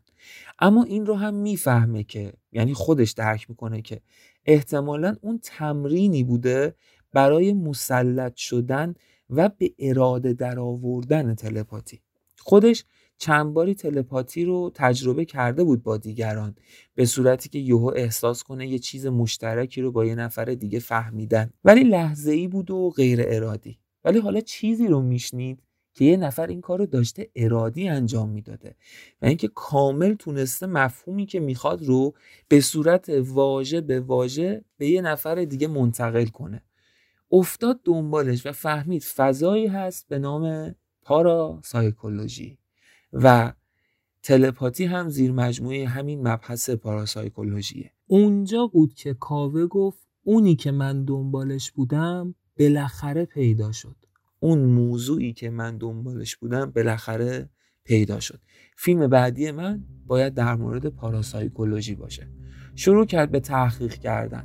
یه نکته‌ای بگم اینجا، زمانی که اردلان دنبال پاراسایکولوژی بود، با زمانی که کاوه دنبال پاراسایکولوژی افتاده بود خیلی متفاوته از نظر وجود و گسترش اطلاعات. اون زمانی که اردلان پی پاراسایکولوژی بود هیچ اطلاعات خاصی در دسترس نبود، اما کاوه تونسته بود فقط با سرچ کردن و زبان خوب و اینها به کلی منبع و مقاله در مورد پاراسایکولوژی دست پیدا کنه. بعد رفت دنبال یاد گرفتن پاراسایکولوژی. با خودش میگفت خب من اگه بخوام فیلمی در مورد این ماجرای عجیب و عظیم بسازم باید یاد بگیرم پاراسایکولوژی رو. خیلی سرچ کرد که استاد پیدا کنه و دید که اصلا خبری نیست. دید که تمام کسایی هم که تو این حوزه مقاله دارن و مطلب دارن و کتاب دارن و اینا صرفا تئوری پردازن، فقط دارن مقاله می نویسن. کسی که انگار این کاره باشه تو دنیا پیدا نمیشه. گشت این ور و اون ور که یک استادی پیدا کنه بره یاد بگیره، اما هیچ خبری نبود. شروع کرد به طراحی یه سری تمرین برای خودش این کارو میکرد بر مبنای دیتاهایی که توی پاراسایکولوژی وجود داشت. یه سری چیزا رو هم میدونست که میتونه بره یاد بگیره از دیگران. مثلا هیپنوتیزم رو رفت یاد گرفت از کسی که توی انجمن هیپنوتیزم ایران بود. مثلا در مورد روانکاوی با مطالعه و رجوع به یک روانکاو به عنوان فیلمسازی که میخواد تو حوزه های فیلم بسازه مراجعه میکرد و اونها هم میشناختن کاوه زارعی مشهور رو و بهش یاد میدادن و بهش اطلاعات میدادن. اما کاوه دید نه اینا جواب نمیده. شروع کرد تمرین طراحی کرد بر مبنای دیتاهایی که از پاراسایکولوژی به دست آورده و یه چیزای یواش یواش یاد گرفت خودش. اما دید هنوز فاصله داره. سرفصلا به دستش رسیده بود. میدونست تلپاتی رو میشه یاد گرفت، میدونست الهام رو میشه یاد گرفت، میدونست تلپاتی انواع داره، شنیداری، تصویری. حتی فهمیده بود کسی که به تلپاتی تصویری خیلی مسلط بشه میتونه تلپاتی دروغین بکنه، یعنی یه تصویری رو به صورت دروغی به یک نفر دیگه انتقال بده، یه تصویری که در اصل وجود نداره. از پایروکینزی اطلاعات کسب کرد، از هیدروکینزی اطلاعات کسب کرد. حالا همه این دیتاهایی رو که یک روزی اردلان با گشتن و رفتن و اومدن و حالتهای عجیب غریب تونسته بود پیداشون کنه، این آدم با سرچ و تحقیق تونسته بود جمع آوری کنه و شروع کرده بود تمرین کردن. اما نمیتونست خیلی پیشرفت کنه. تو هر کدوم یه چیزایی به دست آورده بود، اما خودش فکر میکرد که استاد لازمه و یه کسی که بلد کاره لازمه، ولی خب به کسی دسترسی نداشت. رفت دوباره سراغ خالش. حالا خالش رفته بود امریکا و تماس گرفت با نسرین و ازش سوال پرسید. گفت ببین میشه یه بار دیگه برام دقیق تعریف کنی چه اتفاقی افتاده؟ نسرین شروع میکنه از اول براش گفتن، همه ماجرا رو دوباره گفت که اردلان بهش گفته که من تو یک پروژه ایم، میخوام کمکم کنی، نیاز به یه آدم مورد اعتماد دارم، تو دوست منی و بهت اعتماد دارم و میخوام از تو کمک بگیرم. و بعد منو برد به یک صحرایی و اینا. بعد نسرین تمام ماجرا رو تعریف میکنه، اما چیز جدیدی نسبت به سری قبل به کاوه نگفت. بعد کاوه به نسرین میگه که ببین چیزی بهت نگفت که به درد من بخوره و به من بگی؟ نسرین خیلی فکر میکنه و میگه که نه، من همه چیزو بهت گفتم. بعد کاوه یه سوال مهمی تو ذهنش میاد، میگه اسم دکتر رو یه بار دیگه بگو. میگه اردلان سپهر. بعد با خودش فکر میکنه شاید بتونه بره با اردلان ارتباط بگیره اگه پیداش کنه. بعد اون سواله رو میپرسه، بهش میگه که چرا اصلا برده تو بیابون؟ چرا تو شهر این کارو نکرد؟ توی واحدی خونه ای جای این کارو نکرد؟ نسرین بهش میگه که من نمیدونم واقعا چرا، فقط بهم گفت که پروژهش رو مدت هاست که داره اینجا انجام میده، کلا تو این بیابون انجام داده این پروژه رو. کاوه ازش تشکر میکنه که نسرین میگه که یه چیز دیگه هم یادم اومد، کلا این آدم کلی گردن آویز داشت برای هیپنوتیزم هاش، اما بیشتر از همه گردن آویزی رو استفاده میکرد که شبیه الماس بود نگینش. خود من رو هم با همین گردن آویز هیپنوتیزم کرد و حالمو خوب کرد. اون روز تو اون بیابون همین گردن آویز الماس رو به کاکتوس گذاشته بود تا من پیداش کنم. بعد کاوه یه دفعه پرسید که خب نسرین از خود جلسات درمانیتون بگو، چی کار کرد؟ چه کاری انجام میداد، چجوری تونست تو رو خوب کنه، اصلا چند جلسه زمان برد تو رو خوب کنه. نسرین جواب داد که من 4 جلسه خوب شدم، بعد از 4 جلسه کلن از یاد بردم و آسیبهاش برام از بین رفت، اما هیچ چیزی یادم نمیاد به خاطر اینکه اون منو هیپنوتیزم میکرد. فقط جلسه اول گذاشت من حرف بزنم، بعد در انتهاش از فواید هیپنوتیزم برام گفت، خواست ذهنیت من رو نسبت به هیپنوتیزم خوب کنه اگر ذهنیت بدی وجود داره، و بعد هم همین گردن‌آویز الماس رو آورد جلوی چشمای من، شروع کرد به تاب دادن و کلماتی میگفت که من دیگه اصلا بقیه‌شو یادم نمیومد. فقط 4 جلسه رفتم و اومدم، بعد دیگه احساس کردم که خوب شدم. کاوه خیلی تعجب کرد و بعد از این صحبت‌ها تلفن رو قطع کرد. بعد از تلفن اولین کاری که کاوه کرد این بود که سعی کرد درباره اردلان سپهر اطلاعاتی به دست بیاره و اطلاعات به دست آورد. فهمید یه روانشناس و یه روانکاو قهاره واقعا. فهمید که شهرتش توی رهایی دادن شکنجه دیده ها از درد و رنجه. فهمید که به خیلی از کشورهای مختلف رفته، سفر زیاد میکنه. بعد دید که مصاحبه با عاشق زیاده و گفت خب شاید توی این مصاحبه ها یه چیزی دستگیرم بشه که به درد بخوره. شروع کرد به خوندن، دید آقا این هیچی در مورد پاراسایکولوژی هیچ جا نگفته. بعد یه چیزی رو متوجه میشه تو این اطلاعات، اونم این که اکثرا تو 3-4 جلسه تا نهایتاً حالا مثلا 10 جلسه آدمایی که شکنجه های فجیعی دیده بودن رو خوب میکنه، کاری که بقیه روان درمان ها مثلا توی ماه ها شاید انجام بدن یا شاید مثلا حتی به سال بکشه جلساتشون و شاید حتی اونقدر موفقیت آمیز نباشه، اصلا نتونن طرف رو کامل خوب کنن یا اصلا خوب کنن. اردلان اما تو 3-4 جلسه این کار رو انجام میده و انجام داده تا حالا بارها و اینجا مطمئن میشه، با خودش میگه که این آدم بلا شک داره از پاراسایکولوژی استفاده میکنه نه از روان درمانی و اینها. بازم میگم اما هر چی سرچ کرد دید تو هیچ مصاحبه‌ای که کم هم نبود تعدادشون هیچ حرفی از پاراسایکولوژی نزده اردلان. پس پیش خودش این استدلال رو کرد که حتی اگه من مستقیمم برم سراغ آدمی که تا الان این موضوع مهم رو پنهان نگه داشته قطعا این قضیه رو انکار میکنه و به من هیچ اطلاعاتی نخواهد داد. بعد نشست با خودش فکر کرد که توی اون صحرا چرا این کارو میکرده. اولش اینطوری فکر میکرد که صحرا رو انتخاب کرده بود به خاطر خلوتیش و اینکه کسی مزاحمش نشه و کسی سر از کارش در نیاره، اما اونجا به این دیالوگ اردلان فکر کرد که به نسرین گفته بود من مدت هاست این پروژم رو توی این صحرا دارم انجام میدم. گفت خب شاید خود صحرا موضوعیت داره. رفت شروع کرد به سرچ کردن. خب کاوه اینو میدونست که پاراسایکولوژی پایه های ماورا و طبیعه و متافیزیک داره.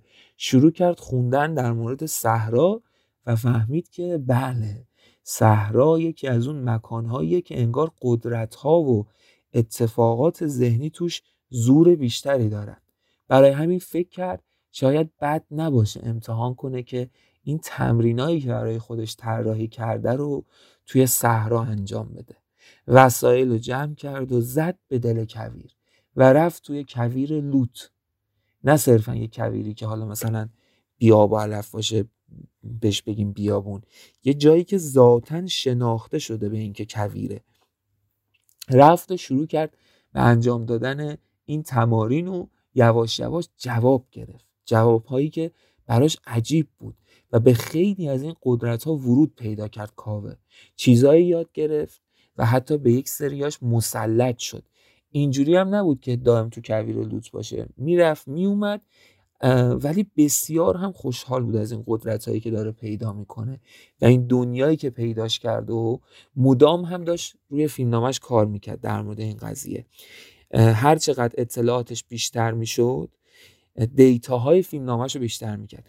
جنس خوشحالی کاوه با جنس خوشحالی اردلان در مواجه شدن با پاراسایکولوژی کلن فرق میکرد.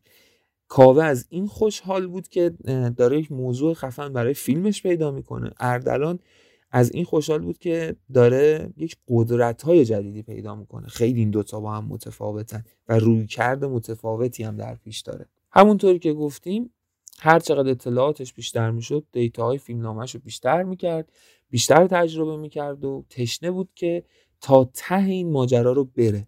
یه جا رسید که اطلاعات خیلی خوبی به دست آورده بود، اما با خودش اینطور فکر کرد که من نباید بیگدار به آب بزنم، من نباید این ایده رو حروم کنم. من درست خیلی از این چیزها رو یاد گرفتم، اما هنوز حداقل چیزهایی وجود داره که من بلد نیستم. یه حلقه گم شده حداقل وجود داره که من بلد نباشم و اونم اساتید این حوزه هستن که بلدن. تو همین حین بود که متوجه شد که اردلان سپهر وارد ایران شده. چطور متوجه این ماجرا شد؟ چون خبر دستگیریش رو شنیده بود از طریق دوستانش و اینها که وارد فرودگاه شده اردلان سپهر و همونجا دستگیر شده و اینجا درست همزمان بود با اوایل آشناییش با آیدا. اون موقع اصلا نیت سوء استفاده از آیدا رو نداشت و واقعا کاوه به آیدا علاقه‌مند شده بود، اما توی همون روزا بود که فکری به ذهنش خطور کرد که باید یک آدمی رو بفرسته پیش اردلان که مثلا مشکلات روانی داره، حتی این که شکنجه دیده است و بفهمه که اردلان سپهر چی کار میکنه تا اون حلقه گم شده رو به دست بیاره. اول میخواست کسی رو بفرسته که بازی کنه، کسی که واقعا اتفاقی براش نیفتاده و بره سراغ اردلان سپهر و به دروغ بگه که من مشکل دارم و شکنجه شدم و از اردلان بخواد که نجاتش بده.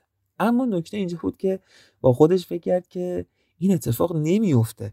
اردلان با این همه تبحر و اوستایی توی پاراسایکولوژی به راحتی این قضیه رو میفهمه، پس راهش این نیست که یک نفر رو بفرسته برای بازی کردن.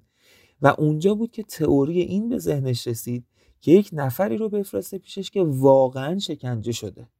نشست به طراحی کارهای مختلف، نقشه‌های مختلف ریختن تا اینکه فکر این به ذهنش رسید که از آیدا استفاده کنه و باقیش میشه همون ماجرایی که از ابتدای این اپیزود تا به حال شنیدید. رفت سراغ پگاه کاوه، دوست صمیمی آیدا، و ازش خواست این شرایط رو فراهم کنه تا آیدا رو به عنوان سوژه شکنجه دیده پیش اردلان سپهر بفرستن تا ببینه آیا چیزی هست که تو حوزه پاراسایکولوژی ازش با خبر نباشه یا نه. حالا نقشش چی بود؟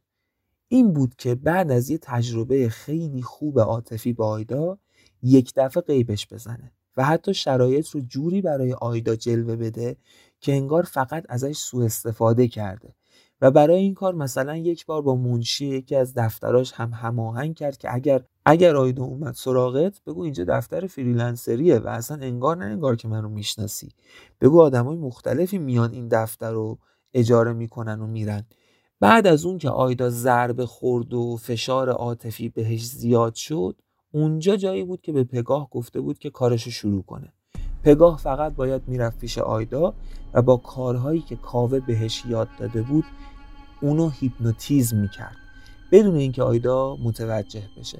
نوع هیپنوتیزمی هم که کاوه به پگاه یاد داده بود تا برای آیدا انجام بده هیپنوتیزم بدون ابزار بود، بدون گردن آویز، ساعت یا چیز دیگه ای، صرفاً با کلمه ها و جلب تمرکز آیدا رو به یک هیپنوتیزم سطحی می‌برد پگاه و اون رو از شرایط محیطیش غافل می‌کرد و بعد کاوه وارد خونه‌شون می‌شد. وقتی کاوه وارد خونه آیدا می‌شد میرفت تو اتاق آیدا و به پگاه میگفت که از اتاق بره بیرون. یعنی پگاه هم نمی‌دونست که کاوه از اینجا به بعد چی کار می‌کنه. کاوه هم شروع می‌کرد توی اولین قدم هیپنوتیزم آیدا رو، فضای هیپنوتیزمیش رو خیلی قوی تر کردن و عمیق تر کردن و بعد شروع میکرد به تلقین کردن اتفاقاتی که در اصل وجود نداشت اما توی ذهن آیدا به صورت واقعی به وجود میومدن. چی بودن اون اتفاقا؟ این که به آیدا تلقین کرد که تو میخوای از کاوه انتقام بگیری، بعد از مدتی تلقین کرد که تو دنبال آدرس کاوه‌ای، تو لوکیشن فیلم برداری کاوه رو پیدا میکنی، دنبالش میری و خونهش رو پیدا میکنی و بعد شرایط رو جوری فراهم میکنی که با ماشین زیرش میگیری. انقدر هم با جزئیات این تصاویر رو میداد که کاملا واقعی به نظر برسه. حتی آدرس خونه خودشون و اینا هم انقدر با جزئیات و دقیق میگفت. لوکیشن فیلم برداریشون رو دقیق میگفت که اگر یه روزی آیدا پیش اردلان سپهر رفت و این حرفا رو زد، حرفا فکت واقعی داشته باشن و تک تک اون اتفاقا رو به ذهن آیدا تلقین کرد، در صورتی که هیچ کدوم از اون اتفاقا واقعی نبودن. یعنی کلا آیدا اصلا سمت انتقام نرفت. اول فکرش تو ذهنش به وجود اومده بود، بعد یواش یواش تصویرات تو ذهنش می اومدن و همه کار خود کاوه بود و کاوه دونه دونه این تصاویر رو توی ذهن این آدم متولد میکرد و کار رو رسون به اونجایی که تو ذهن آیدا این اتفاق افتاده بود که یه سری آدم میگیرنش و میبرنش و شکنجهش میکنن و اون درد و رنج شکنجه رو تجربه میکنه. همه اینا رو خود کاوه به آیدا تلقین کرد توی شرایط هیپنوتیزم عمیق و در نهایت این رو براش به وجود آورد که تو هر روز دم غروب این شکنجه ها رو حس میکنی و یادآور میشی. خلاصه تمام اون اتفاقاتی که برای آیدا درد و رنج درست کرده بود به صورت تلقین به ذهن آیدا منتقل شده بود. آخرین باری که کاوه به خونه آیدا میره، در حالی که آیدا هیپنوتیزم شده بود روی تختش، به آیدا این رو تلقین میکنه که با پگاه حرف بزنه و از درد و رنجش بگه تا طبق برنامه پگاه بهش بگه که مراجعه کنه به روانکاو خفنی که تازه از امریکا برگشته به ایران و کاراش درجه 1. یه نکته هم در مورد پگاه باید بگیم. پگاه در این زمان مدام احساس عذاب وجدان داشت، اما تحت کنترل و نفوذ کاوه بود کاملا.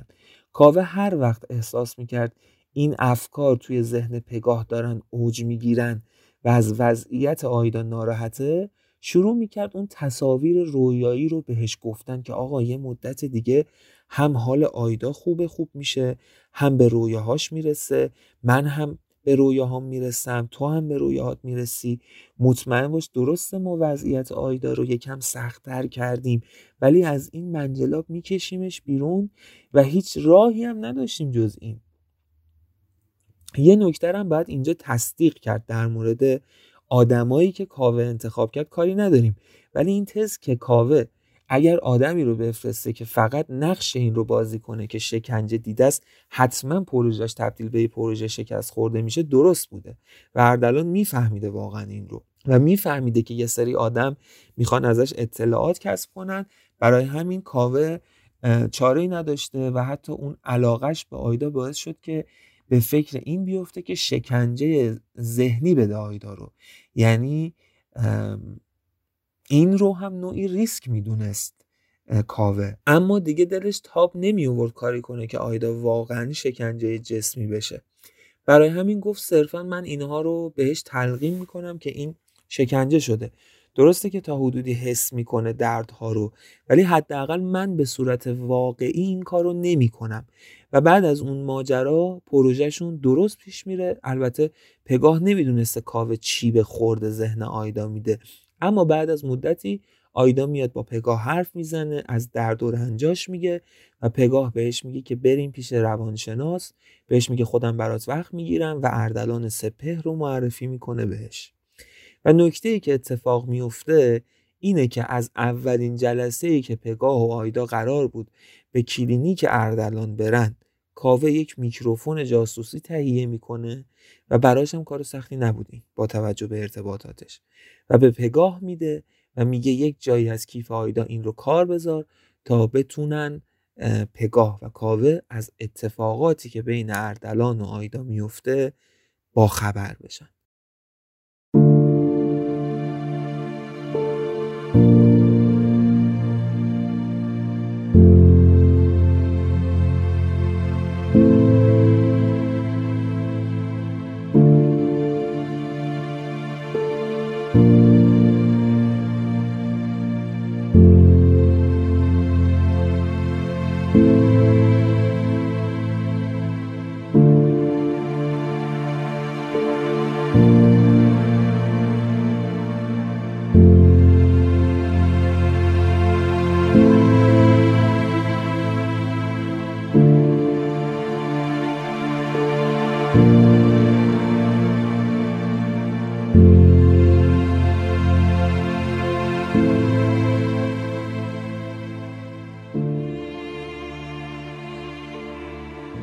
حالا برمیگرده ماجرا به همون جایی که توی اپیزود 15 تموم شده، همون جایی که پگاه از مراسم تشییع جنازه آیدا به سمت دفتر اصلی کاوه اومد و فریاد زده بود کاوه قرارمون این نبود.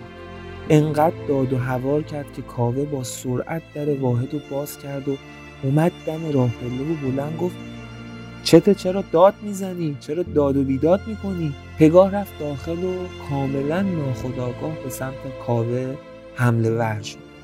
قد کاوه بلند بود، پگاه نهایتا به شونه هاش میرسید. اولین کاری که کرد یه سیلی محکم کوبید به صورت کاوه و بعد از اون بدون اراده و پشت سر هم شروع کرد به مشت کوبیدن به سینه کاوه و های های گریه کردن. کاوه هم فقط ایستاده بود و نگاهش میکرد، هیچ چی نمی‌گفت. پگاه وقتی دید نمیتونه هیچ آسیبی به کاوه برسونه، شروع کرد به زدن خودش. لابلای این کارا فریاد میزد که تو کشتیش، تو باعث مرگش شدی، تو میدونستی اون مردی که کثافت اون کارو باهاش میکنه، تو میدونستی آخر این راه چیه، تو میدونستی که اون عوضی باعث میشه آیدا بمیره. کاوه یه دفعه برافروخته شد، کاسه صبرش لبریز شد. با فریاد گفت میفهمی چی داری میگی؟